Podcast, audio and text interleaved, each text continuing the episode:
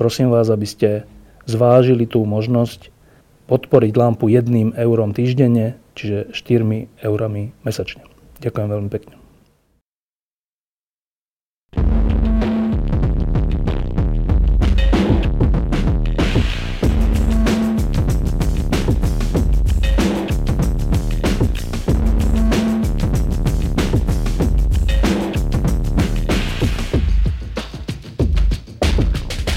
Slovenskom parlamente je od útorka do obedia e, preberaná kauza Bašternák, ktorá má vyústenie v návrhu e, poslancov na odvolanie ministra vnútra Roberta Kaliňaka. E, keď sa povie kauza Bašternák, to znie tak troška nezrozumiteľne. Každý asi vie, že niečo s nejakými bytmi a vratkami DPH a čo ja viem čím, ale je to také troška komplikované na prvé počutie na to, aby sme vedeli, o čo sa, o čo sa jedná a, a prečo sa to vôbec týka ministra vnútra, čo s tým má minister vnútra, e, sme sa rozhodli, že urobíme lampu špeciál, do ktorej sme pozvali e, zástupcov opozície aj koalície, e, ministra vnútra Kaliňáka, poslancov Daniela Lipšica a Jozefa Rajtára.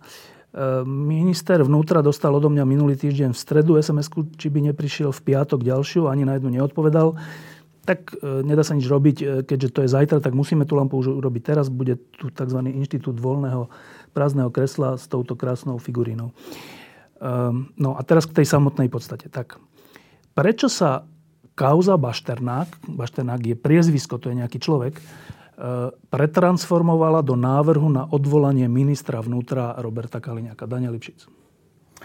Pretože sa minister vnútra rozhodol, najmä minulý týždeň, že sa postaví do pozície obhajcu pána Bašternáka, e, kde, bude o tom možno hovoriť e, rozsiahlejšie Jozef, ale kde je podozrenie veľmi, veľmi vážne, že si uplatnil fiktívne odpočty DPH v miliónových sumách. V, zmysle, v princípe, že kúpil byty, 7 e, bytov v komplexe Five Star Residence, za 8-násobne vyššiu cenu, ako bola trhová cena, za 12 miliónov eur, ktoré ale reálne nezaplatil, len si potom e, požiadal vratku DPH vo výške 2 milióny. Len pre ľudia, aby tomu rozumeli, čo to znamená, že keď niečo fiktívne kúpim, mám potom nárok, aby mi štát vracal DPH?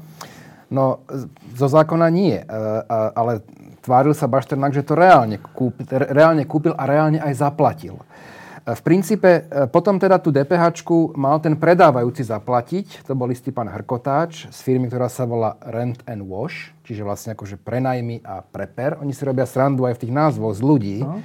Ale on nezaplatil, on si tam započítal možno, že ďalšie veci. Čiže v princípe štát prišiel len v tejto jednej transakcii o 2 milióny eur. Ale nie v podobe, že by Bašternák ich nezaplatil. On si ich vypýtal od štátu. To znamená peniaze, ktoré mohli ísť na školstvo, na zdravotníctvo, na sociálne veci alebo cesty, išli do súkromného vrecka Čiže zase pána aby, aby sme to zrozumiteľne povedali, že e, ak by som bol podnikateľ a naozaj kúpim byty za hodnotu 12 miliónov, dostanem naspäť niečo ako vratku DPH? Áno, ak, ak je to predmetom podnikania, o tom možno, že Jozef ako ekonóm bude hovoriť zrozumiteľnejšie a rozsiahlejšie. Áno, ale v princípe ten, čo ju predá, predáva, by, by mal tú DPH zaplatiť. Čiže mala by to byť akoby neutrálna, neutrálna operácia. operácia. Dobre.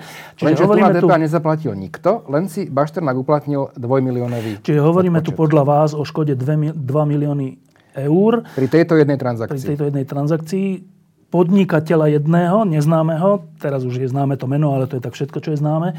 A ešte raz, prečo to súvisí s ministrom vnútra až tak, že ho treba odvolať? No poprvé je to človek blízky Smeru. V jeho byte býva predseda vlády Fico, respektíve buď je to byt pána Bašternaka a býva v ňom Robert Fico, čo je tá oficiálna legenda, alebo je to byt pána Fica a, a pán Bašternák je len biely kôň, na ktorého meno je ten byt akože napísaný, lebo by premiér nevedel zdokladovať e, peniaze na kúpu toho bytu. Otázka znie, kto si v dnešnej dobe e, prenajíma byt, pokiaľ si môže zobrať hypotéku a kúpiť si ho. Asi, asi málo kto. Dlhodobo myslím. Ale t- konkrétne k ministrovi vnútra, oni sa tiež poznajú, sú minimálne boli v minulosti e, blízki, blízki ľudia navzájom. A po druhé, Minulý týždeň začal minister vnútra kauzu obhajovať spôsobom, že je to vymyslená kauza, že orgány, ktoré to zamietli pod koberec, zo škandalóznych dôvodov, môžem potom aj o nich trošku pohovoriť, že konali absolútne štandardne, že všetko bolo v poriadku. A že aj to, že išlo 12 miliónovú kúpnu cenu a že bola zaplatená v hotovosti, nie je nič neobvyklé, lebo to bola doba kešu. Čiže ak sa minister vnútra dostal do polohy, že obhajuje ten prípad, aj pána Bašternáka, úplne S ktorým zi- nič nemá, zjavne, teda teoreticky. no, tvrdí, že s ním nič nemá, ale poznajú sa, to, to teda pripúšťa. A dokonca myslím, že blízko seba bývali nejakú dobu. E, tak pokiaľ sa púšťa do jeho obhajoby, tak si myslím, že je zo, zo strany opozície celkom rozumné mu umožniť, aby aj sa formálne obhajoby pána Bašternáka ujal ako advokát, ktorým pán Kaliňák je a aby do toho išiel naplno. Tak, e, Daniel Lipšic hovorieva o tomto prípade, že je to čítankový príklad čoho? Daňového podvodu. Daňového podvodu. Tak Jozef Rajtár je nový poslanec za SAS v parlamente, ktorý mal viacero vystúpení k ekonomickým veciam a ktoré boli považované za veľmi kompetentné. Tak sa hneď teda opýtam ako prvú vec na toto, že naozaj je to čítankový e, príklad daňového podvodu. A čo to teda je ten daň, daňový podvod?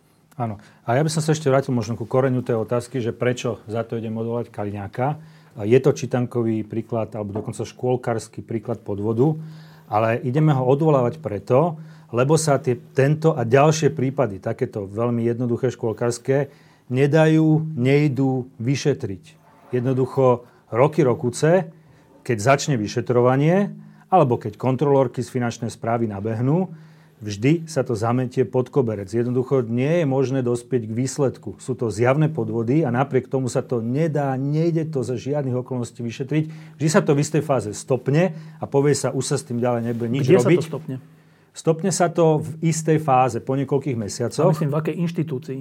Stopne sa to na špeciálnom oddelení policie, ktoré sa volá NAKA a stopne sa to na finančnej správe, na tzv. KUFSE, to je um, úrad, ktorý má právo moc vyšetrovať v rámci finančnej správy, čiže v rámci daňových úradov. Čiže to prvé, NAKA, to, to znamená čo?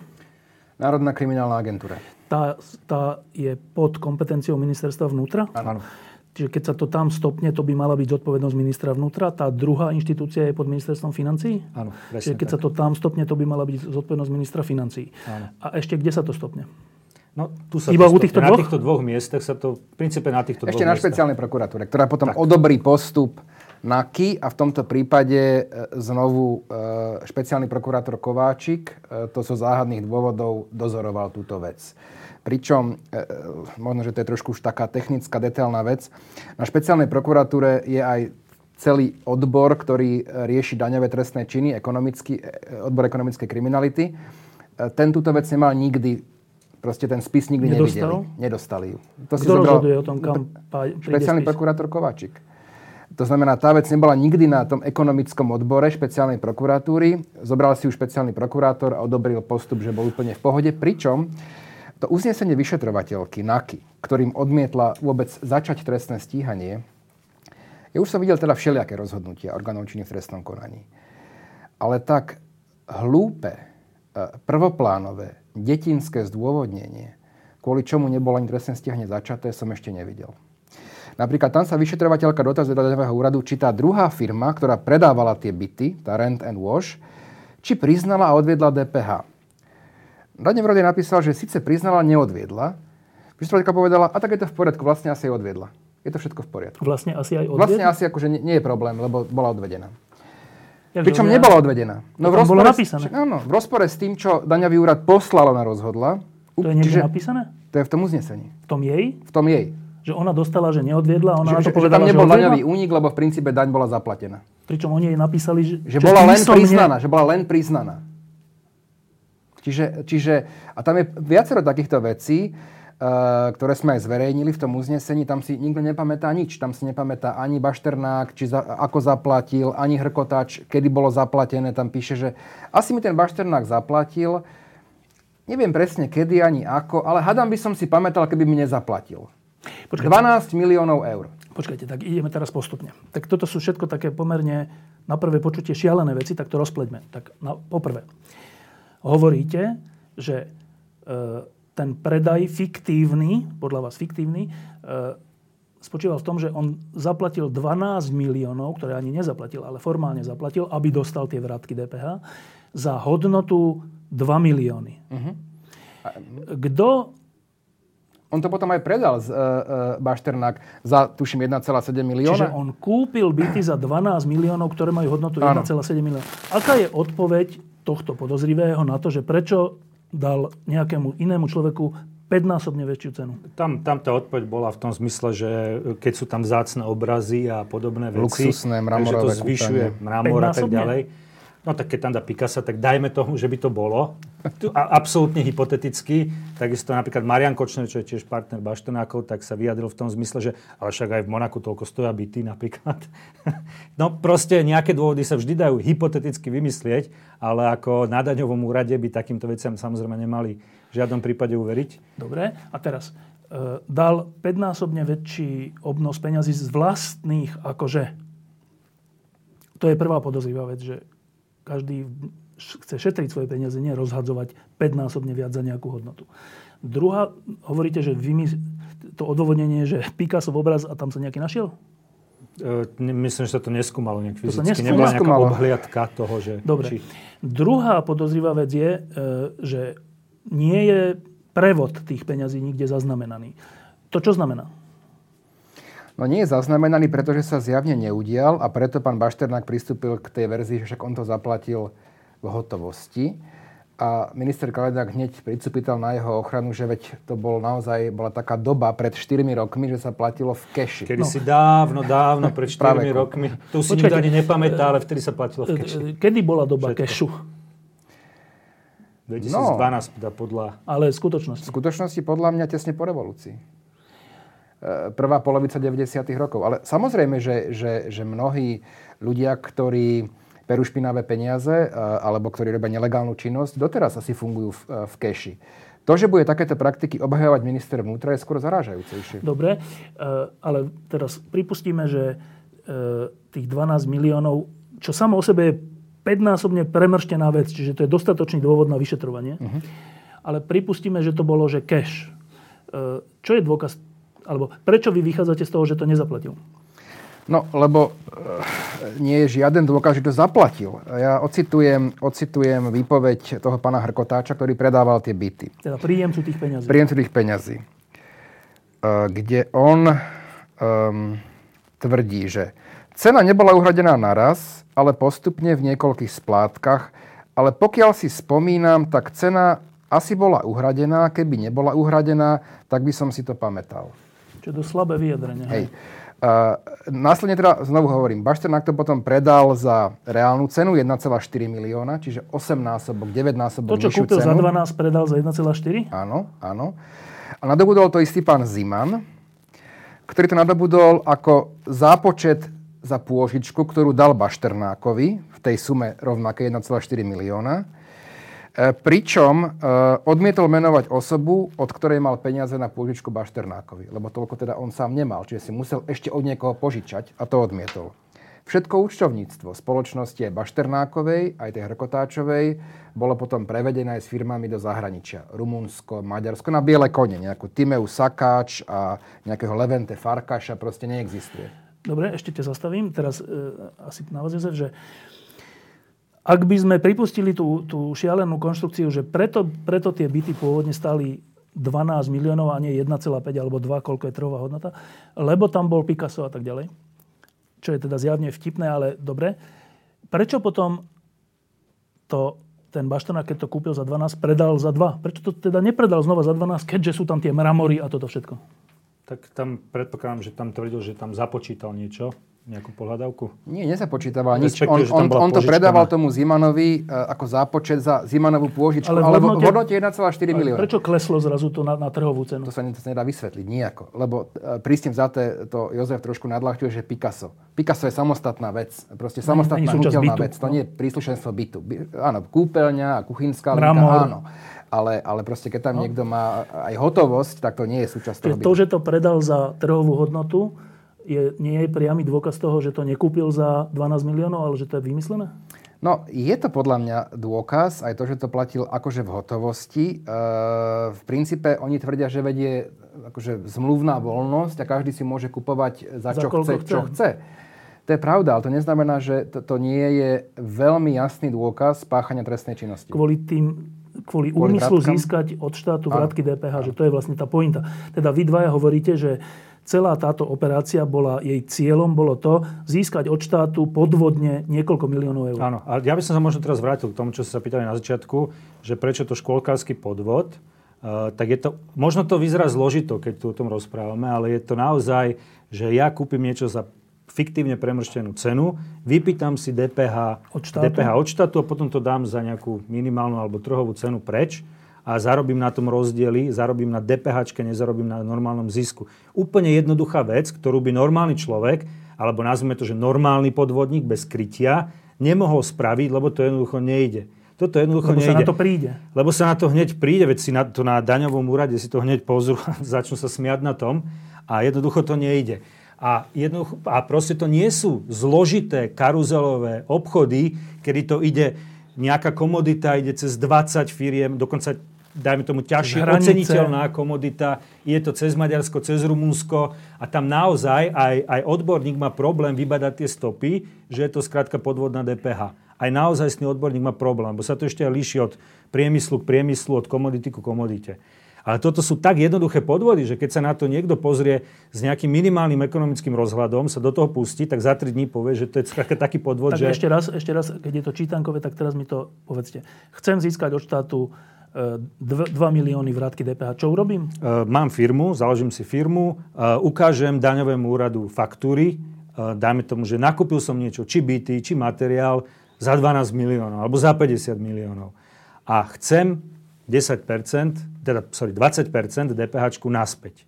Daňový úrad to hneď vyplatil, lebo tak sa to dialo. Daňový úrad to bez nejakých rečí vyplatil a následne sa to predalo za oveľa, oveľa nižšiu cenu. Takže tam, keď treba potom naspäť vrátiť DPH, tak sa vráti oveľa menej DPH. Poviem to, poviem to ešte na jednoduchšom príklade. Staviteľ toho Five Star Residence, čo bol, kde tam figuroval, kde bol majiteľ 50% Marian Kočner, tak e, tam nakúpil, samozrejme na to, aby postavil tú stavbu, nakúpil materiál, tam si uplatil nejakú DPH a následne 17 bytov z toho predal za 1 euro, kde aj z DPH, takže tá DPH vychádza 16 centov. Čiže ja neviem, náklady napríklad na to boli, že na výstavbu tých 17 bytov boli, dajme tomu, milión, tak e, z toho bola DPH nejakých 160 tisíc, čo dostal a potom to predal za 1 euro a zaplatil štátu, štátu 16 Čiže to je ešte ďalší podvod iný.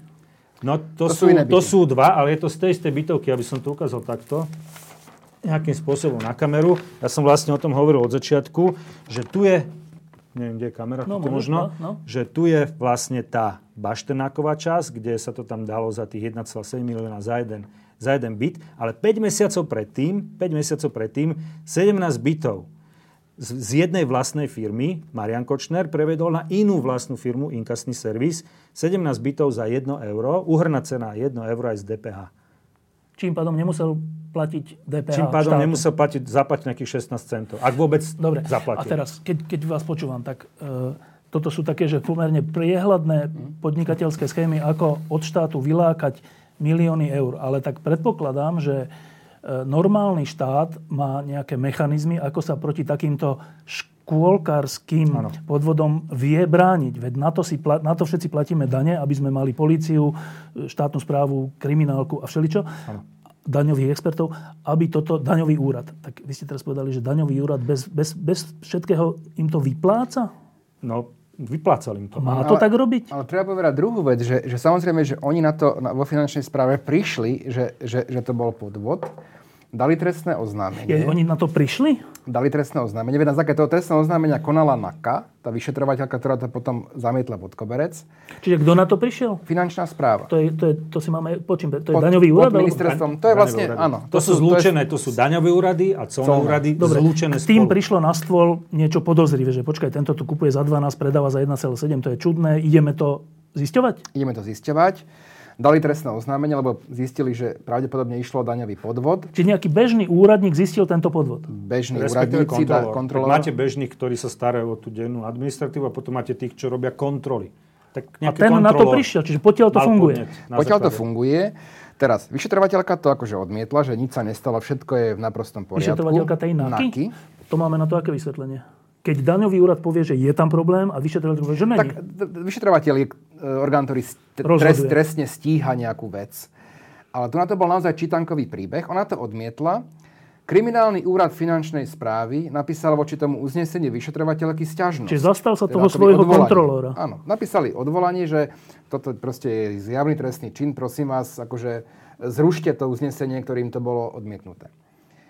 Táto sťažnosť, ktorá bola vypracovaná proste v tej trojdňovej lehote podľa trestného poriadku, nebola nikdy podpísaná a zaslaná uh, NAKE. Odkiaľ? No z, z kriminálneho úradu finančnej správy. A v kriminálny úrad finančnej správy to chcel? Áno. No teda zamestnanci, ale nejaký nadriadený, to si povedal, že nebudeme to podávať. Stopol to. Veď to je celá, celá tá pointa, že e, čestní zamestnanci finančnej Na správy na to prišli, chceli tú vec ďalej dosledovať, aby bolo trestne Vyšetrovateľka odmietla, oni ďalej na tom Oni trvali. na tom trvali ďalej, ale nikdy to proste neodišlo. Tá Vieme sťažnosť- pomenovať- to bolo To je v roku tá- 2014, to je tá tá, sťažnosť tu je, je to všetko napísané. Ale tam nie je podpísaná. Človek na To je podpis, stiažnosť tej, šéf, krim- tej... Kriminálneho úradu finančnej správy. Halo, halo, to ste sa asi pomýlili, tam je trestný čin. Tak. Ale, ale Nebola DPAčka nie- zaplatená. Hej. Dobre, vieme teraz povedať, že my tu tak hovoríme, to sme si tak zvykli na Slovensku, vyšetrovateľka, úrad, neviem čo, ale to sú konkrétni ľudia. Mhm. Tá vyšetrovateľka, ktorá to najprv odmietla, že nechajte to tak, je kto? je podplukovnička Ujváriová. Znaky. Ja som aj meno jej zverejnil, ja som dokonca na ňu dal trestné oznámenie. Za to? Za to, za zneužívanie právomoci verejného činiteľa, čiže čo sa s tým robí, či je to na inšpekcii, uvidíme. Zatiaľ som nedostal vyrozumenie z prokuratúry, Dobre. že ktorý, kto, Táto- kto, to, kto to rieši. Táto odmietla a t- teraz, A kto teraz šéf akože tej, toho... Kriminálneho úradu v tom čase bol, myslím, Luterán. Áno. Že? No, on tam bol na podpis. Luterán. Jozef Luterán. On to nikdy nepodpísal. To je ten, ktorý to nepodpísal? ten, ktorý to nepodpísal. A my sme žiadali šéfa finančnej správy Imreceho, aj na finančnom výbore, Ktorý je jeho nadriadený? ktorý je jeho nadriadený, aby nám teda povedal, že čo sa s tou stiažnosťou vlastne stalo. A on povedal, že on to teda vyšetruje, už dva mesiace to vyšetruje, ešte to bude vyšetrovať dva mesiace. Dvojstranovú stiažnosť, že prečo nebola odoslaná? Vyšetruje finančná správa proste 4 mesiace? Čiže to teraz hovoríme takto, že pani Ujváriova, Ujváriová. e, to je podriadená ministerstva vnútra, Vyšetrovateľka, ktorá patrí pod rezort vnútra. e, odmietla vyšetrovať vec, ktorá podľa finančného úradu je zjavný podvod. Finančný úrad sa znova odvolal, ale už samotný šéf toho úradu, Čiže na policiu to nedorazilo. pán. Luterán, ktorý je podriadený koho? Pána Imreceho A, A ten je podriadený, čiže to je zase pod ministerstvom vnútra, to ani len neodoslal. to ne, nepodpísal, neodoslal. A to je, tieto, tieto dva kroky, teda Ujváriova a Luterán sú dôvodom, že sa to nevyšetruje v tejto chvíli? Áno, no teraz sa to akože znovu pod mediálnym tlakom akože vyšetruje. To znamená, že, že e, policia tvrdí, že teda oni nevedeli o týchto veciach, neviem celkom o čom nevedeli, lebo snaží, stačí si prečítať to uznesenie vyšetrovateľ, keby bolo každému zrejme, že o čo tam vlastne išlo, a že to je celé podvod Tej Ujváriovej. tej Ujváriovej. Ale dajme tomu, teda vyšetrujú znovu. Problém ale je, že keď im minister vnútra pri obnovenom vyšetrovaní veci povie, že ale to bolo dobre vybavené v minulosti, to je vymyslená Nechajte kauza, to tak vlastne, to bola doba odkaz. kešu, to bola doba kešu, tak aký, aký signál dáva vyšetrovateľom? A podľa mojej mienky e, ten signál on dáva možno, že aj vyšetrovateľom, ale podľa mňa aj Bašternákovi. Signál, že chránime ťa, buď kľudný, lebo keby náhodou začala policia Bašternáka stíhať, jemu pri tejto právnej kvalifikácii, pri tak Vysokom vysokej obnose. vrátke DPH proste hrozí 12-ročné väzenie. Pre ľudí jeho postavenia, jeho charakteru e, si myslím, že hrozba 12-ročného väzenia by znamenala, že by začal rozprávať. A druhá poznámka moja je, Čo by že... začal rozprávať? No, že vlastne ako, s kým, s kým to vybavoval, prečo to vybavoval. K čomu E, teraz mierime? No, k tým vrátkam DPH. Viem, ale že pre koho by to bolo nepríjemné to rozprávať? Podľa mňa pre, pre dnešnú vládu. Ja, ja môžem povedať, že aj, aj prečo, lebo napríklad ľudia blízki Robertovi Kaliňákovi, ktorí s ním mali advokátsku kanceláriu a ktorí s ním predtým podnikali, a keď ešte mohol podnikať, tak eh, tí ľudia eh, vlastnili, riadili tie isté firmy, eh, kde figuroval aj Ladislav Bašternák, brat Bašternáka, neviem, Peter Zemko, to je človek, ktorý tiež figuroval v tom staviteľovi Five Star Residence a v ďalších firmách. Takže blízki ľudia Roberta Kaliňáka podnikali spolu s Ladislavom Bašternákom. Takže vieme sa, dostávame sa pomaly ku koreňu veci, prečo ho vlastne Robert Kaliňák obhajuje aj, aj k tomu, prečo vlastne to, že to policia vždy zastavila, finančná správa zastavila, neboli len také náhody, že, že tam boli neschopní ľudia, alebo že proste oni ho kryli, lebo oni len chceli. Ale dostávame sa k tomu, že prečo by ho mal chcieť obhajovať Robert Kaliňák a nakoniec ho aj teda minulý týždeň obhajoval. No a to je tá druhá vec, že keď už aj pani Ujváriova neúspela s tým, že to chcela zastaviť, ani ten pán Luterán z toho, z toho daňového či akého úradu neúspel s tým, že to chcel zastaviť, lebo sa to pod, hovoríš, mediálnym tlakom alebo verejným tlakom obnovilo to vyšetrovanie, e, tak troška sa pristavme pri tom, že keď sa to teraz znova vyšetruje, kto to vyšetruje? No, pokiaľ mám informáciu, tak znovu to vyšetruje tá istá vyšetrovateľka. Pani Ujváriová. Pani Ujváriová. Dobre. Dozoruje to, predpokladám, znovu špeciálny prokurátor Kováčik. Čiže preto akože tváriť sa, že veď vyšetrujeme, ak, dobre, e, ak, ak e, šéfovi finančnej správy Imrecemu trvá 4 mesiace, aby zistil, prečo, prečo nebola dvojstranová stiažnosť podpísaná, tak oni sa raz budú tváriť samozrejme možno 4-5 rokov, že, že to, to vyšetrujú a to však uvidíme. Dobre, a teraz keď to vyšetrujú, znova teda pani Ujváriova, tam asi veľký, veľkú nádej na výsledok, ale tak kto vie, pod mediálnym tlakom možno ľudia sa aj zachovajú inak. Um, aký je dôvod, však povedzte vy, aby to politik, v tomto prípade minister vnútra, nie že komentoval, ale priamo hovoril, ako to je správne, aký je toho dôvod. Teda pamätám si, že takto to Kaliňák už raz urobil, keď išlo o Hedvigu Malinovú, keď ešte sa vyšetrovalo. V tomto prípade, aký je dôvod, aby minister vnútra, ktorý sa tvári, že s tým nič nemá, verejne hovoril, ako to má byť. Ako to má byť. No, ja som to pomenoval. Podľa mňa on týmto dáva odkaz pánovi Bašternákovi, že e, proste nech je v kľude, v teple, nič sa mu nestane. To znamená, aby nemal ani nejaké úmysly začať rozprávať. A Čiže to je ten, podľa teba... No, to je hlavný dôvod. Teda, že samotný Kaliňák sa bojí o seba? O seba, alebo proste o ľudí, ktorí, ktorí sú prepojení priamo s Bašternákom, alebo o, o svojich blízkych ľudí. Keď jeho blízki ľudia podnikali, podnikajú spolu s Bašternákom... To není trestný čin. Tak to, nie, nie je to trestný no. čin, ale tak to znamená, že skrátka zarábajú peniaze spolu s Bašternákom a keby Bašternák z toho vycúval alebo by začal rozprávať o nejakých podrobnostiach, tak by mali problém tí blízki ľudia, Roberta Kaliňáka. Ale nie a, len. Ak je pravdou, len. že byt, v ktorom býva Robert Fico, v skutočnosti je jeho bytom a Bašternák je iba biely kôň, a keby túto celú, celý, celý ten prípad potvrdil Bašternák, bol by to asi problém. Bol by to asi problém. Nielen pre Kaliňáka, aj pre Fica. Lebo? Prečo? No v princípe uh, je to zatajovanie vlastného majetku. Veď, veď uh, ako by preukázal Robert Fico v takom prípade, z čoho ten byt nadobudol. Lebo Čiže z legálnych príjmov, možno vlastnou hlavou, hej, ale z legálnych príjmov už určite nie. Čiže naznačujete, že to môže mať súvisť nie len s ministrom vnútra a jeho ľuďmi, s ktorými kedysi podnikal, ale aj so samotným predsedom vlády? Mm-hmm. Ja si myslím, a to preto, že... lebo býva v byte, ktorý... Vlastní Ladislav Baštenák.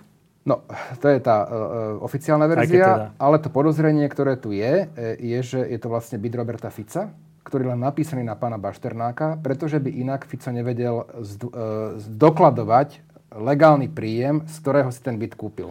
Dobre, keby som bol ja predseda vlády, to by bolo hrozné, ale keby som bol, tak by som teraz povedal, že ale ako, však ja som tam riadne, riadným nájomcom. No, veď to budeme zisťovať samozrejme, že tiež, ale moja otázka znie uh, aj pre možno divákov lampy. Kto si v dnešnej dobe keď sú naozaj pomerne e, Lacné výhodné hypotéky, hypotéky e, ide nie že na rok, na dva, jasné, keď si niekde stiahuje alebo čo, ale dlhodobo si bude prenajímať roky rokúce luxusný byt. Tak radšej si zoberiem hypotéku ak tie teda mi, a tie peniaze proste, ten byt potom už je môj. Aj, čiže Tam je nejaké akú logiku? Nájomné? Myslím, že no, vysoké. Tie informácie sú tiež rôzne, že či to nájomné tam je naozaj trhové alebo nie. My sme vyzvali premiéra, nech teda povie, aké má nájomné, ukáže nájomnú zmluvu, prevody bankové, snáď nie v keši to platí, ale bankovým prevodom. A či to potom nájomné naozaj zodpoveda aj reálne trhovej cene toho nájomného v tej lokalite. Je to lokalita asi najluxusnejšia v Bratislave. Hej? A ten byt, neviem ako má rozlohu, ale to je obrovský byt s obrovskou terasou. Čiže kto v dnešnej dobe pri stave, v, v, v, akom sa, v akom sa nachádza hypotekárne ne, ne, bankovníctvo, si dnes dlhodobo, opakujem, nie na rok, dva, ale dlhodobo, na neurčitú dobu, len prenajíma byt. A v princípe ako by vyhadzoval peniaze do vzduchu. Dobre, a teraz z toho vyplýva niekoľko logických otázok. Jedna. E, samo o sebe to, že je podozrivý pán Bašternák z toho, že urobil čítankový alebo šlabikárový daňový podvod, je jeho súkromná vec. Môže to byť proste čestný človek a nemáme pravdu, alebo to môže byť podvodník, ktorý to proste urobil. To je jedna línia tohto prípadu. Ale vy do toho dávate tú politickú, že prepojenie s politikmi. Že, a to, to troška rozkryjte, že ak to urobil, to podvodnú, tú podvodnú vratku DPH 2 milióny získal. Vy teda naznačujete, alebo si myslíte, že tie peniaze potom dal politikom, alebo oni z toho nejak profitujú tým za to, že ho kryjú? Ja by som, ja by som pokojne tvrdil, že sa to mohlo stať. Ale, ale, ale treba povedať, že to nebolo len 2 milióny, ktoré tam získal, len na tej samotnej BL 202, čo mal podľa ešpezetky svojho auta Ladislav Baštonák, nazvanú firmu, Následne potom nadmenom odpočte 2 milióny. Tam bolo ešte v priebehu roku 2012, tam boli ďalšie nadmerné odpočty v hodnote ďalších 6 miliónov. Takže spolu za ten rok 8 miliónov. A tých 6 bolo tiež takýmto čítankovým spôsobom, či to nevieme? No, tak zjavne, zjavne to bolo takýmto čítankovým spôsobom. Si zoberte, že spolu by vlastne musel zaplatiť, či už v hotovosti, alebo 12 miliónov už tvrdil, že v hotovosti, a zvyšok 36 miliónov, zrejme tiež v hotovosti, lebo pochybujem, že to vydokladuje. Takže spolu 48 miliónov z DPH v rámci toho roka musel zaplatiť, čo ako asi každý si uzavrie tak, že to bolo fiktívne, ale 48 miliónov, nie len tých 12. A následne ten ďalší rok tá firma bola ekonomicky neaktívna, bola zavretá, potom bola teda prenesená na jedného bieleho konia a potom na niekoho z zahraničia, nekontaktnú osobu tak nakúpite za 48 miliónov z DPH nejaké aktíva do firmy. Dostanete 8 miliónov vratiek. Dostanete 8 miliónov vratiek a následne tá firma proste prestane de facto existovať. Jednoducho a kde vyfúči je tých 49 sa. miliónov? Sa. Kde to všetko je? Prečo sa Prečo z toho nie sú predaje, tržby na tej druhej strane, kde by sa tá DPH musela zaplatiť? Nie. Proste takto sa to uprace. No a je tu ešte teda ten problém, myslím, že Dano ho už načrtol, že keby ste si chceli vymazať firmu, tak si musíte všetky podlužnosti voči štátu, voči iným veriteľom jednoducho dať do poriadku a následne sa vymaže z obchodného registra. A oni to robia tak, že buď sa tie firmy zlúčia do inej, alebo sa to teda napíše na nekontaktnú osobu zo zahraničia a nech konateľ tam už nie je, tam iba nejaký zvláštny majiteľ, nech si daňový úrad alebo policia alebo kto naháňa niekde v thajskom kráľovstve nejakého konateľa, ktorý možno ani neexistuje, iba na základe nejakého dokladu sa tam zapísal plnej moci. Možno taká, taká osoba ani neexistuje, to bezdomovec, alebo ani netuší, že tam je zapísaný, akokoľvek už. No a teraz, dobre, e, tak či to je e, vrátka 2 milióny neoprávnená, alebo 8 miliónov neoprávnených, čo naznačujete? Ja sa stále pýtam, že, aké je, že to je výhodné, ak sa na to nepríde pre toho podnikateľa. Lebo získa zadarmo 8 miliónov na, ako a v čom je to výhodné pre politikov, aby ho kryli a ohrozovali svoju politickú kariéru? No, ja sa nerad púšťam do špekulácií. To znamená, že, že, že ak dostal nejaký podnikateľ vratku DPH v hodnote miliónov, ako s ňou naložil, s kým sa delil, komu dal všimné, komu nedal všimné, neviem. V tomto okamihu je to, je to, je to vec špekulácie. Ale som presvedčený o tom, že bez krytia takýchto naozaj čítankových podvodov zo strany aj daňových úradov, polície, a teda respektíve politikov, takýto daňový podvod nie je možné urobiť. A ja spomínam v, tomto, v tejto súvislosti prípad Vareha. Lebo on robil podobné, veľmi prvoplánové čítankové podvody, tiež teda z DPH. To neboli nejaké, ako Jozef spomínal, nejaké komplikované karuzelové podvody, že proste nejaké Ponziho schémy na Wall Street. Konkrétne teda Vareha podnikal s likožrútom. A, a, nič. A, roky, a roky podnikal a, a si uplatňoval nadmerný počet DPH a vyplácali mu to práve kvôli kontaktom, ktoré mal na daňových úradoch, na policii a, a možno, že aj teda v politike. Až sme ho v roku 2011 teda zatkli a dneska dostal teda, myslím, že právoplatne už odsudený na 12, tuším, rokov. Eh, nebolo to možné urobiť za prvej Ficovej vlády, zatknúť, zatknúť Varehu, keď to bolo také zjavné? Bolo to možné, boli rovnaké zákony. Ale neurobili to. Z akých dôvodov? Je tu už potom špekulácia, že kto sa s kým delil, lebo na to dôkazy nemáme. Ja si dávam pozor, aby som hovoril veci, na ktoré dôkazy skôr mám. Uh, takže to je... Neviem. Dobre, ale Jozef, že uh, byť ministrom vnútra, alebo predsedom vlády, alebo dvole, šéfom finančnej správy, Imrecem, alebo hocikým, e, a dávať svoje meno a svoje vety na obranu veci, ktoré sa základným ekonom- ľuďom so základným ekonomickým vzdelaním zdajú jasné, sa mi zdá dosť riskantné. Isté. Čiže na to, aby som to robil ako významný politik alebo šéf e, finančnej správy, musím mať nejaký silný dôvod, nie? No, keby som sa vrátil k tomu, čo som hovoril, tak skrátka osoby blízke, aj podnikateľský, z predošlého podnikania blízke, Robertovi Kaliňákovi, podnikali alebo podnikajú s Ladislavom Bašternákom. Skrátka, zdieľajú aj firmu spolu. Je firma, kde bol napísaný Ladislav Bašternák, jeho brat a zároveň tam boli napísaní pán Turčan a tak ďalej. Čiže tam by som hľadal tie najbližšie súvislosti. Skrátka, keď moje blízke osoby podnikajú s niekým pochybným, tak ja, by som, ja osobne by som sa do ničoho takého nepúšťal, ale keď sa teda pýtate na to, že prečo tí politici by mali motiváciu, no tak tam tú motiváciu vidím, že keď s mojim blízkym niekto podniká, kto robí zle a ja ho chcem skrátka chrániť, tak ho chránim. Tak, tam si myslím, že tá motivácia je... No keď chceme úplne takú najzjavnejšiu, tak keď sa v, Bonap- v Bonaparte, alebo teda v tom, v, tom, v tom bytovom komplexe, kde byl Robert Fico, teraz je inzerát, že menšie byt sa tam ponúka za 4500 na prenájom mesačne, no tak e, keď chceme zjavnú výhodu, no tak zjavná výhoda je, že dajme tomu, dajme tomu dostáva menšie nájomné, ako by normálne musel platiť no tak nepomôžte takému človeku nejako inač.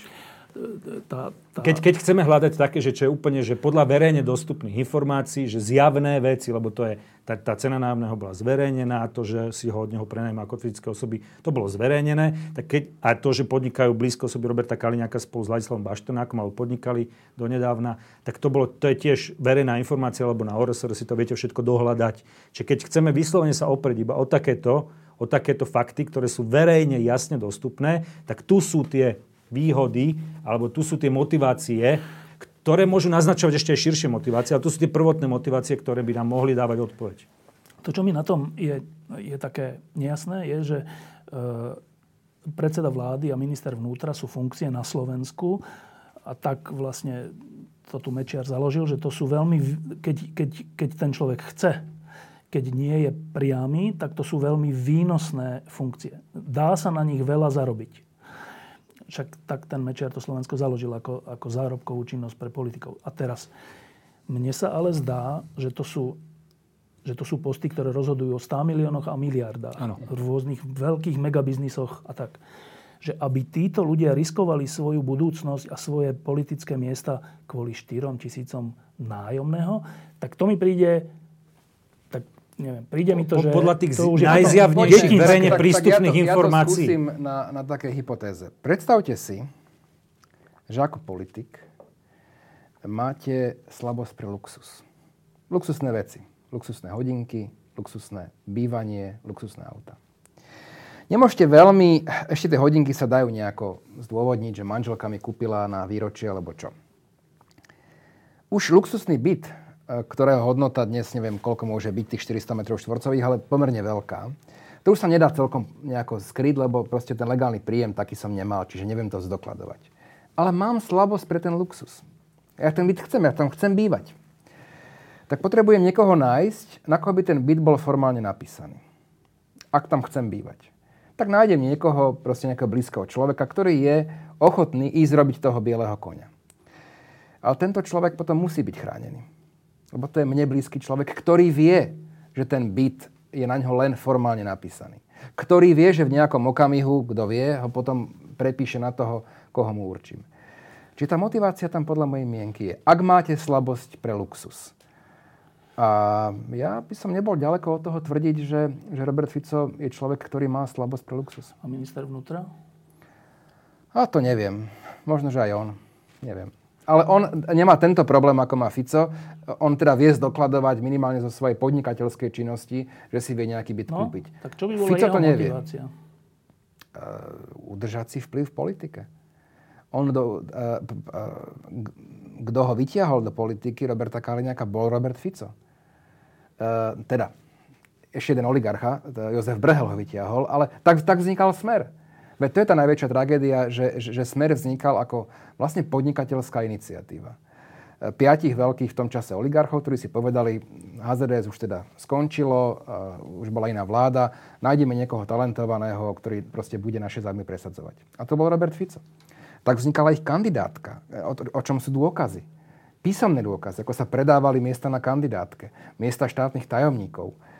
To je tragédia. A, a, a tragédia ešte väčšia je, že, že tieto prípady nie sú dodnes odstíhané napriek existencii toľkých jednoznačných dôkazov. Čiže to, čo ty teraz hovoríš, je, že motiváciou e, ministra vnútra, ktorý tu žiaľ nesedí, hoci bol pozvaný, je, že e, aby v zásade kryl... Kryť svojho premiéra? Áno, oh. to hovoríš? Tak o tom, o tom to si myslím, že, že, že, že bez diskusie. Určite, že, že, že Robert Kaliňák má v dnešnej dobe motiváciu kryť predsedu vlády. Určite, že áno. Určite, no, že áno. A teraz sa vrátim k tomu, čo sme hovorili na úvod, že, že tá pani Ujváriová, vyšetrovateľka, ten pán Luterán, šéf toho finančného úradu a tak, teda z toho, čo vy hovoríte, vy vlastne hovoríte, že oni konajú na podnet ministra vnútra, prípadne predsedu vlády, tak ako konajú? No, E, znovu to poviem trošku možno inak, lebo by som sa rád držal teda dôkazov, ktoré máme. Ak by konali na ich priamy podnet, tak by konali presne takto. Tak by nekonali inak. A máš nejaké aj možné iné vysvetlenie? Iné logické vysvetlenie nemám a, a na, na schôdzi parlamentu zajtra predložíme, už som to avizoval, aj nové dôkazy, ktoré sa týkajú pána Bašternáka a jeho prepojenia na, na, na policiu. Jozef, toto, čo tu hovoríme, vlastne my sme tu mali párkrát lampu, keď tu bola Zúza Čaputová a ďalší, ktorí hovorili o unesenom štáte, kde presne to popisovali, že tento štát je skonštruovaný tak, e, zrekonštruovaný tak, že e, rozhodujúce funkcie, v tomto prípade pani Ujváriová, šéf tej finančnej správy, alebo minister vnútra, alebo Kováčik, špeciálny program, alebo tak, sú urobené tak, sú obsadené tak, že keď je nejaký problém človeku blízkemu moci, tak títo ľudia to s prehľadom na tej či onej úrovni zastavia. Toto, čo tu teraz hovoríte dnes o tejto kauze, je príklad uneseného štátu? To myslím si, že rozhodne. To je takýto, takýto príklad. Keď sa pozeráte napríklad na dnešné Rumunsko, my sme mali aj na finančnom výbore teraz delegáciu z Európskeho parlamentu, aj teda rumunského kolegu, ktorý rozprával o tom, ako tam prokuratúra práve preto, že nie je tak centralizovaná, tak stalinisticky centralizovaná ako ešte stále u nás, ale tí prokurátori majú, tí jednotliví miestni prokurátori majú možnosť začať samostatne stíhanie, tak stíhajú nielen premiéra, ešte ale aj ďalších, ďalší rad vysoko postavených politikov, svojvoľne si ich stíhajú a u nás je to všetko centralizované, aby ten jeden človek na tej funkcii všetko mohol lusknutím prsta zastaviť. Keď si, keď si na zjednodušenom ešte prípade, tak eh, dajme tomu policia niečo zamete pod koberec. Niekto dá podnet na inšpekciu polície, že tá vyšetrovateľka, vyšetrovateľ nepostupovali správne. Aj tá policia, aj tá inšpekcia sa potom zbieha u Roberta Kaliňáka, lebo je šéfom obi dvoch. Čiže to je proste presne ten pyramidový model, kde je jeden človek na čele a môžete ísť zľava, sprava, zo stredu, z boku. Vždy to príde k tomu jednému človeku, ktorý to zmetie zo stola, respektíve tí ľudia sú všetci jeho podriadení, ktorí to zmetú, zmetú zo stola. My sme chceli vyšetrovacú právomoc pre, pre parlament, tak ako je bežné normálne v, v krajinách EÚ, okrem Malty. To nám zametli tiež, aby sme to ako ani parlament, vyšetrovacia komisia parlamentu, aby to nemohla vyšetriť. Jednoducho, akýkoľvek spôsob skúšate, tak všade je to zhodené zo stola práve tou, tým systémom tej moci. No a teraz to troška rozšírim na takú politickú vec. Už mám iba tri otázky. Táto je taká tá politická, že, že práve toto, tento pocit, že tento štát je takto riadený, ako to popisujete, to znamená, je riadený v prospech úzkej skupiny ľudí, ktorí sa vedia ochrániť navzájom a vedia si pomôcť navzájom tak, že zarábajú milióny a miliardy. Tak podľa mňa práve toto bol dôvod toho, že vo voľbách dopadli voľby tak, ako dopadli. To znamená, teraz myslím na to, že že keď sa čítajú hlasy proti takémuto spôsobu, v ktorých sú aj problematické hlasy, lebo tie sú už také frustrované, ale že tie hlasy boli proti takémuto unesenému Slovensku. Lenže, čo sa stalo a nestalo, je, že dve z dovtedy opozičných strán sa pridali k takto spravované štátu a dnes musia obraňovať Kaliňáka. Pani Žitňanská, pán Bugár, Ferošebej a ďalší. Predpokladám, neviem, čo budú hovoriť. Možno nič. Možno Ale nič. to je tiež Dobre. o niečom uh, svedčí a teraz tá politická otázka, alebo tá otázka, že uh, no ak je to takto a zjavne to teda pokračuje, ten únos štátu, tak táto vláda hovorila, že vznikla preto, aby zabránila extrémizmu rásť. Tak mne sa zdá, že toto je prípad, ktorý, o ktorom zajtra budete hovoriť v parlamente, ktorý je korunným dôkazom toho, že oni prispievajú k extrémizmu a, a ten bude rásť práve vďaka tomu, že táto vláda vznikla. Váš názor? Akú odpoveď očakávaš? Nie, čo si o tom myslíte? Áno, áno. Hovorím to od samotného začiatku, že Sice mnohí hovorili ako Bela Bugar, že oni vznikli preto, aby urobili historický kompromis, aby zabránili narastu extrémizmu, ale v skutočnosti aj spôsob vzniku tej vlády, že ľudia povedali, my nechceme Fica, aby pokračoval a oni to aj tak upiekli za ich chrbtom, spôsobuje obrovskú frustráciu ľudí, že náš hlas vlastne nerozhoduje. Dokonca aj keď je aj, väčšina, no? Áno. A neschopnosť e, tejto vlády nejak posunúť dopredu E, spravodlivosť na Slovensku bude ďalšou príčinou rastu extrémizmu e, ktorí budú hovoriť, vidíte, oni to tí štandardy nevedia, oni sa schránia všetci navzájom. My keď prídeme, my ich potom všetkých rovno obesíme. V zásade, čiže, čiže obávam sa, že aj prípad Bašternák a mnohé ďalšie, ktoré už začínajú vychádzať na povrch, budú podporovať extrémizmus. No, ja som sa uh, po voľbách a potom, čo vznikla táto vláda, sporil so samom Abrahamom, ktorý mal takú úvahu, pre mňa už vtedy naivnú, ale on hovoril, že to nie je naivné, že Uh, veď to jedna vec je, že vznikla vláda, ale v parlamente má vlastne väčšinu ten hlas akože proti unesenému štátu, lebo však to je jedna vec, že sú to kluby, ale to sú tí istí ľudia, ktorí vlastne pred voľbami hovorili, že to je zlé a tak. Čiže keď pôjde o nejakú takúto veľkú kauzu alebo o nejaký dobrý zákon, tak tí poslanci v tomto prípade aj aj mostu a siete sa pridajú k opozícii, lebo však, to, však oni nezmenia svoju hlavu. Ja som že uvidí, že zmenia. No. E, čo predpokladáte, že sa stane pri odvolávaní Kaliňáka s hlasmi mostu a siete? Určite podporia zotrvanie Roberta Kaliňáka vo funkcii. Hoci žiadali, aby nebol vo vláde. Presne tak. Čo Neviem, je tá logika? či budú vystupovať, či nebudú, ale to bude také trošku podľa mňa, že oni napríklad si myslím, môžem sa v tomto míliť, neviem to odhadnúť e, psychologicky, podľa mňa nebudú vystupovať. Vôbec. A tým sa budú akože tváriť, že sú tak trošku nad vecou a však oni ho až tak veľmi nepodporujú, lebo sú ticho. Ale reálne dôležité bude, ako budú hlasovať. Naviac, Andrej Hrnčar včera, povedal, či že dneska, že, že ho presvedčil, že ano. super. E, Petr Kresa, ktorý pred rokom tvrdil, že Kaliňák klame, klame, klame stále, vlastne keď sa zobudí, dnes tvrdí, že už sa asi zmenil. To tvrdí? E, e, áno, to sú vyjadrenie, že my si, už, už, už si to vydiskutovali, nejaká zásamu, že sa zmenil. Po 40 sa už muži nemenia. Málo kedy. Málo kedy. A, a veriť v to, že sa teda Robert Kaliňák zmenil, e, tak čo ten... Prajem, no, prajem veľa šťastia. trošku by ma zaujímalo... Ja, ja by som povedal, že, že vidíme v niektorých prípadoch dokonca, že tí noví koaličníci so Smerom Dajme tomu, že smeráci sú už takí, že už to majú viac menej na háku, berú to s nejakou rezervou, všetko to, čo sa deje. A oni sú takí, že novo konvertovaní. Tak keď niekto prestúpi na nejaké náboženstvo a je oveľa horlivejší ako ten pôvodný, ktorý to mal od malička, tak na niektorých z nich vidie taký efekt, že ešte silnejšie hľadajú argumenty a bránia bránia to, že takáto koalícia má byť a v každej aj partikulárnej veci jednoducho vystupujú za to, že tak je to správne presne, ako to oni majú. No počkajte, ale uh, teraz... Uh to, čo ste tu hovorili o tej kauze, o, o tom, že to je naozaj škôlkarský prípad e, podvodu daňového, to, čo ste tu hovorili o tom, že tá vyšetrovateľka, čo tam písala v tom, v tom vyjadrení, to, čo ste hovorili o tom, že ten šéf tej, tej finančnej, ani len to nepodpísal, lebo sa bál to podpísať, ten Luterán a tak, tak to sú všetko také veci, ktoré sú také, že do očí bijúce, aspoň mne sa zdajú. A teraz e, vy tam sedíte s Luciou Žitňanskou, s Šebejom a s Kresákom a neviem kým ktorí rozumejú týmto veciam. Oni sú inteligentní ľudia. E, vy ste sa s nimi o tom aspoň troška, aspoň pár vetami rozprávali, že ja si neviem predstaviť, že by teraz Feroševej povedal, že nie, nie, to není daňový podvod, to je v poriadku. Ja, ja som...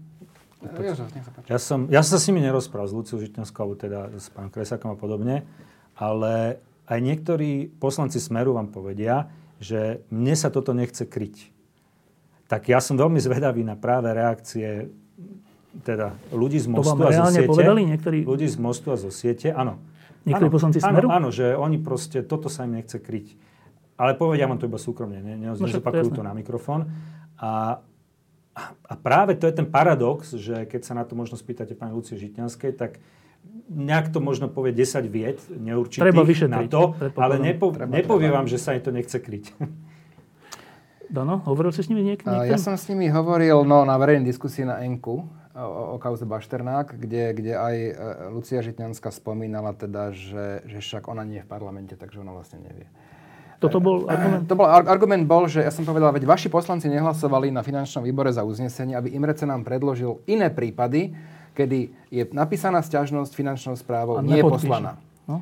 A hlasovali proti tomu. Aj poslanec siete, aj poslankyňa Mostu, hovorím, tak čo? No ona nebola v parlamente a potom ich teda tlačil moderátor aj Rada Procházku, tak povedzte, keď to znovu príde na Budete hlasovanie. hlasovať? Budete? No tak budeme ich nejako sa snažiť presvedčiť. Ja také uznesenie navrhnem zajtra. Takže budú mať šancu. Uh, bude mať šancu aj Lucia Žitňanská prísť a presvedčiť v rokovacej sále svojich poslancov, aby hlasovali za. Ale nejaké veľké ilúzie si nerobím. Dobre, a teraz to je tá posledná otázka alebo téma, ktorá je na tom najpodstatnejšia, že takéto veci tu diskutujeme roky. Ja si pamätám tie roky mečerizmu, keď, keď to trvalo 6 alebo 8 rokov, keď sme diskutovali podobné veci, privatizáciu VŽ Košice, e, privatizáciu Slovnaftu, e, únos, všeli, čo sme diskutovali. Všetci sme vedeli, že to tak je, bolo to priezračné, ale nič sa s tým nedalo robiť, lebo proste ľudia to, to dlho volili. Nič sa s tým nedalo robiť. Oni si takisto vtedy obsadili, a keď boli vyšetrovatelia z Bratislavy zlí, tak povedal Mečiar, že dáme to stredoslovákom a tí to vyšetria tak, ako my chceme. A tak aj bolo. Žiadny únos sa nestal podľa stredoslovákov vyšetrovateľov.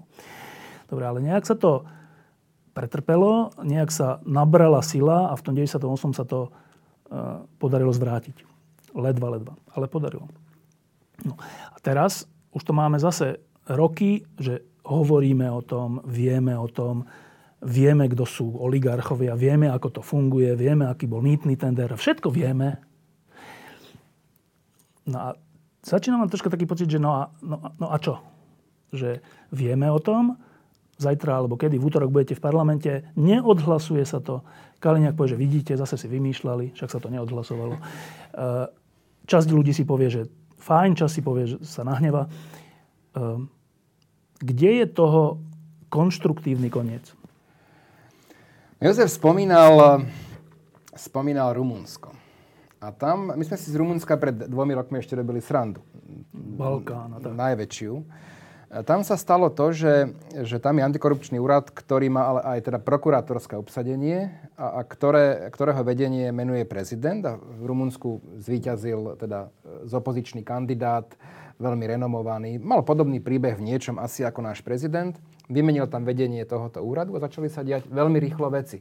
Nemuseli príjmať nové zákony, schránkové, neviem čo, neviem čo. Stačilo vymeniť kľúčových ľudí. Lebo mal tú kompetenciu. Ale Lebo mal tú ju nemá. kompetenciu, no dobre, ale, ale v nejakom okamihu podľa mňa e, za našej, teda za Ra- Radičovej vlády už sa išlo po mnohých kauzách, ktoré sa týkali aj oligarchov, aj financovania smeru konec koncov. E, Polícia mohla vyšetrovať, keď ešte bol prezidentom policajného zboru e, e, Jaroslav Spišiak. Ale vždy, keď sa už išlo na nejaké poschodia vyššie, tak to prokuratúra stopla. Stopla gorilu, stopla financovanie smeru, lebo proste tam mali ešte svojich ľudí a preto naša vláda padla, keď sa skoro padla, keď sa volil generálny prokurátor. Preto vtedy padla, lebo vtedy išlo o všetko. V čase, keď mala policia voľné ruky, keby ešte bol aj slušný generálny prokurátor, tak tento kartel skončil. V princípe skončil. Čiže ak by sa simultáne na Slovensku vymenili 4 pozície kľúčové, generálny prokurátor, špeciálny prokurátor, šéf policajného zboru a šéf Národnej kriminálnej agentúry, tak by sa začali diať ako nevýdané veci. Lebo na mnohé z týchto prípadov, niektoré sa možno, že nedajú preukázať dôkazne, ale niektoré sa dajú veľmi jednoducho preukázať. Je spústa dôkazov. Dobre, no, lenže Čiže tej výmene no.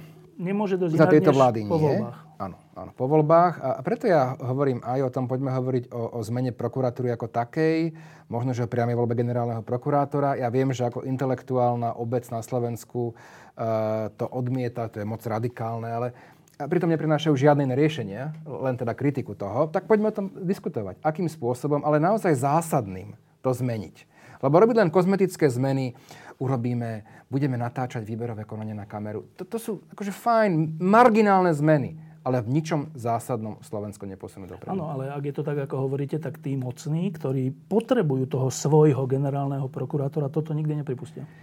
Len e, Slovensko stále je demokracia. E, to znamená, že, že nakoniec ten tlak ľudí e, v demokracii e, zvíťazí. O tom som presvedčený. Možno poviem takú, akože oproti tomuto triviálnu vec. Keď sa rušila poslanecká imunita, ja som navrhoval jej zrušenie ešte pred neviem, 16, 14 rokmi ako minister spravodlivosti a nemalo to nikdy šancu prejsť. A ľudia mi hovorili stále, to si poslanci nikdy nezrušia. To ne, ne, ne, ne, ne, neexistuje. Potom boli protesty Gorila a parlament jednohlasne zrušil poslaneckú imunitu. Lebo boli ľudia v uliciach, bol tlak verejnej mienky, bolo pred voľbami. Zrazu tí istí poslanci hlasovali úplne inak, akoby proti sebe v nejakom e, zmysle. Čiže som tomto optimista. Niekedy naozaj bude stačiť pomerne málo, aby sa ten domček zrútil ako, ako no, skarát. Pomerne málo, tak... A Rumunsko je toho, musím povedať, trošku príkladom. No, pomerne málo znamená to, že musí vzniknúť po voľbách väčšina, ktorá bude mať na toto zmysel, lenže tá už vznikla a aj tak nevznikla taká vláda. Ak, aby som to mohol komentovať, tak uh, áno, 70% ľudí volilo, volilo zmenu toho, čo tu bolo doteraz. Uh, možno, keď si z toho trošku extrémne SNS, tak o niečo menej. Ale, a sklamali sa. A, a veľká časť z nich sa teda sklamala, lebo si mysleli, že volia za zmenu a nevolili za zmenu. To je to, čo sme im možno nevedeli vysvetliť za radičové vlády, že preto to nefunguje, lebo niektorí iba deklarujú nejaké, nejaké ciele, že chcú očistiť súdnictvo a všetko ostatné, ale v skutočnosti tiež slúžia nejakým, nejakým záujmom. A ľudia to vtedy brali, že však sa iba hádate a robte niečo. No ale teraz to vidie na vlastných očiach, to, čo sme im vtedy hovorili, že, že tá politická scéna sa delí na dva tábory v tomto zmysle, že na tých, čo slúžia nejakým väčším záujmom, oligarchov alebo kohokoľvek, a na tých, ktorí skrátka sa snažia o tú očistu a nastoliť nejaký férový, férový systém. A už, už vidia, že dva subjekty, ktoré volili falošne, že skrátka ich klamali, zavádzali a teraz to už vidia, že to tak je. No tak tá nádej je, že v tých ďalších voľbách už budú voliť tých, čo úplne jasne, preukázateľne ukazujú, že naozaj chcú tú zmenu. Už tam nebudú tie falošné kukučie vajíčka v tom tam je, to tábore. Riziko, tam je to riziko, že to sklamanie a z takýchto kauz bude také veľké, že stále viac budú ľudia voliť ten extrém a nie vás. Ale ja som trošku optimista, napríklad aj v tom, trošku som optimista, napríklad aj v tom, že aj od mediálnej sféry dosť záleží a povedzme si otvorene, že posledné 4 roky diktoval témy Robert Fico, ale nie, že smer ako taký, vyslovene, že Robert Fico. Aj za radičovej vlády si dovolím tvrdiť, že väčšinu tém diktoval Robert Fico a za prvé Ficovej vlády väčšinu tém diktoval Robert Fico. A teraz po týchto voľbách to tak už nie je. Teraz sa trošku prebudil a niekde niečo povie, ale nediktuje. Skrátka, aj tým jeho voličom už, už sa neprihovára tak silno, zďaleka nie tak silno. A jednoducho oslabuje ten jeho vplyv a naozaj musím povedať, že tam na tejto jednej osobe strašne veľa záleží od, od jeho výkonu. Vidíme, že keď on skrátka bol v nemocnici, tak e, tí zvyšní, či už z koaličných strán, alebo, alebo jeho vlastný, či už Robert Kaliňák alebo Maďar, a hoci kto, Pelegrini, nikto nediktoval mediálne témy, nikto nebol natoľko aktívny, ani zďaleka. Jednoducho, že na tejto jednej osobe strašne veľa záleží, či bude zmena alebo nebude zmena a jej vplyv sa značne oslabil a bude sa stále viac oslabovať. Dobre. Čiže v tomto zmysle som mierne optimistický. Dobre, a teraz e, posledná vec, že e, teraz prejdete v parlamente ten proces odvolávania ministra vnútra. Uvidíme, jak to dopadne. Hoci, no, uvidíme, jak to dopadne. E, ale to je len tá politická vec. Ale teraz, ja keď som vás počúval, a keď som počúval, že pani Ujváriová urobila tamto a pán Luterán urobil hento a Kováčik urobil tamto, to sú ale nami platení úradníci. To nie sú, že oni si môžu robiť, čo chcú. To sú nami platení úradníci, aby vykonávali svoje posty správne. Tak z toho, čo ste hovorili, sa mi zdá zjavné, že tie svoje posty nevykonávajú správne. Čo by sa malo stať? No ja som preto aj podával na pani vyšetrovateľku trestné oznámenie a, a hovorím často o kauzách, ktoré dozoruje, ako ich rieši špeciálny prokurátor Kováčik, lebo si myslím, že, že okrem tej politickej špičky tak takéto svinstva majú aj, aj povahu, akože sa pod nich podpisujú konkrétni ľudia. Možno to robia na pokyn, možno sú vydieraní, možno z rôznych dôvodov, nepoznám ich úplne presne, ale nemali by byť to nejaké také už anonimné, proste anonimní prokurátori, vyšetrovateľia, no. úradníci. Treba o nich hovoriť, treba zverejňovať ich mená, e, pretože to možno, že môže mať v nejakej obmedzenej e, podobe aj preventívny účinok. No. Uvidíme, hovorím, ja som trestné oznámenie na ňu dával, lebo toto jej uznesenie je proste škandalózne. Je škandalózne. Ako právnicky. Ako právnicky škandalózne. Znovu odporúčam, aj teda neprítomnému ministrovi vnútra, ale bolo zverejnené to uznesenie. Nech si ho dokonca pre lajka, podľa mňa, to musí byť, to je zdôvodnenie úplne absurdné. A, a to nehovoriac o zdôvodnení, respektíve mlčaní pána Luterána, že prečo nepodpísal a neposlal to, to uznesenie. On na to hovorí niečo? On myslím, že už nie je na finančnej správe, neviem teraz, že, že kde sa, kde sa pohybuje. V každom jedno, prípade ale... E, jeho šéf, ktorý je zodpovedný za finančnú správu, pán Imrece, tvrdí, že on to tiež vyšetruje. Čiže aj jemu sa to zdá čudné, že to nepodpísal? On teda nevie. Na výbore sa také dosť uhybavé odpovede mal na finančnom, že však on, to, on teda to dal preveriť. Čiže on nevie sa vyjadrovať, kým to nepreveria. Keď som sa ho pýtal, že čo tak dlho trvá to preverovať, veď ide naozaj o Jednu stranu. dvojstranovú no. stiažnosť, kde je, prečo nebola podaná, tak to budeme šetriť túto vec mesiace? Veď, veď to je absurdné. Čiže skôr sa mi zdá, že, že oni takú taktiku zvolili, že nechať kauzu Dobre, ale čiže Luterán a Imrece je ďalšie meno, ktoré je v tejto veci zodpovedné. Je ďalšie meno, áno. Dobre.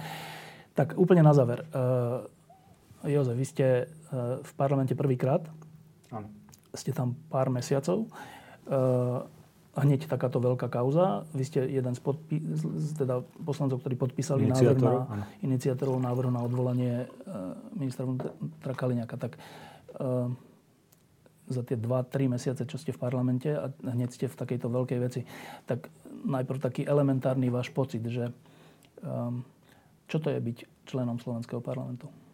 E, ja to beriem v podstate ako prácu a dokonca ako poslanie. Keď, keď sa to volá poslanec, tak to beriem ako poslanie a neviem, mne to príde také prirodzené a samozrejme. Skrátka, v živote som si vyskúšal veľa vecí, robil som aj vo veľmi ďalekom zahraničí, v Hongkongu a podobne. A jednoducho mi to príde tak, že toto je správna vec, ktorú treba spraviť, tak robím maximum, aby sa, aby sa to podarilo. Dano Lipšic je v parlamente už dlhé roky a s prestávkami vo vláde, ale teda vo vysokej politike. Ehm, to je tá posledná otázka na vás oboch, že vy ste ešte v tomto zmysle teda nováčik a možno máte taký pocit, že veci sa dajú zmeniť. Ale keď tam budete roky, roky, roky a stále budete dávať návrhy na odvolanie, nikto odvolaný nebude a kauzy budú pokračovať, tak možno z toho vznikne, a to je otázka na Dana, taká, taká uh, rezignácia. Ako bojovať, a to sa netýka len politikov, to sa týka aj novinárov a to sa týka vlastne všetkých občanov, že ako bojovať v sebe s tým, že tu sa to proste nedá.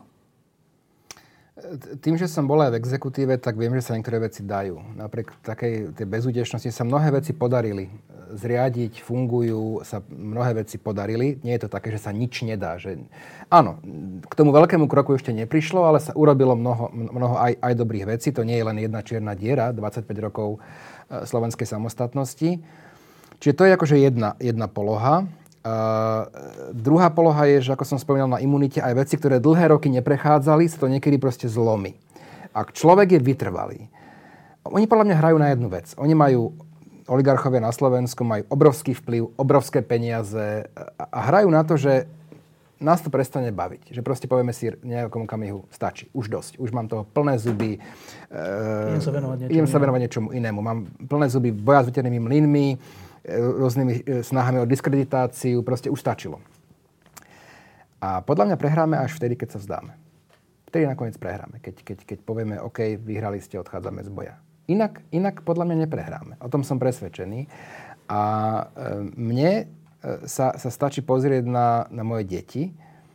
A, to je aj pre mňa motivácia, aby moje deti v tejto krajine zostali žiť ako sa rozhodnú, bude ich vec, keď budú dospelí. Ale nechcem, aby mi povedali, keď vyrastú, moji synovia, že z tejto krajiny proste chcú odísť, lebo tu nevedia slušne žiť, pracovať, tvoriť, lebo sme tú krajinu, my, generácia ich rodičov, nechali v rukách gaunerov. A minimálne, čo im chcem povedať, je, že ale my sme aspoň zabojovali. Nakoniec možno, že to nedopadne najlepšie, ja verím, že áno. Ale aspoň sme zabojovali. Nenechali sme im to bez boja. Osobne si tiež myslím, že ako mám podobnú motiváciu, takisto fakt e, spolu založil som SAS na základe takého impulzu, keď sa mi narodila prvá dcera, tak som dostal taký impuls, že tak nemôžeš ju predsa nechať žiť v takom svete alebo v takej krajine, ktorý, ktorá sa ti nepáči, nastavenie politické, ktoré sa ti nepáči a musíš preto niečo spraviť aktívne. Tak som, tak som jednoducho sa ozval Richardovi Sulíkovi a založili sme, spolu založili sme SAS spolu s ďalšími 100, 100 ľuďmi a išli sme do toho a myslím si, že zatiaľ je to dosť úspešný príbeh, aj keď to tak často nevyzeralo. A myslím si, že tá situácia, dúfam, že tá situácia je teraz taká, že jak s tým mávnutím motýlieho krídla, že má tendenciu sa zlomiť. Že teraz je taký ten moment, keď je to na tej hrane, kde sa to môže, keď sa to v Rumúnsku zmenilo, čo by možno tiež pred dvoma rokmi nikto nepovedal, a zlomilo sa to a zrazu sa to úplne ten systém polámal, ten korupčný systém tak e, ja si myslím, že ten vývoj môže, má tendenciu byť podobný. Aj v Čechách sa to niečo zlomilo a tak ďalej. Takže... A t- e, teraz to naozaj oni lízli o fúz. Tým po tých voľbách. Po no? tých voľbách. To nebolo tak, že pred 4 rokmi mal smer absolútnu väčšinu. Teraz dve tretiny ľudí hovorili, že my nechceme Fica na čele vlády. Nakoniec to v zákulisí proste upiekli, spackali, dohodli. Aj oligarchovia. V poriadku, v poriadku. Nie je to v poriadku. Ale lízli to o fus.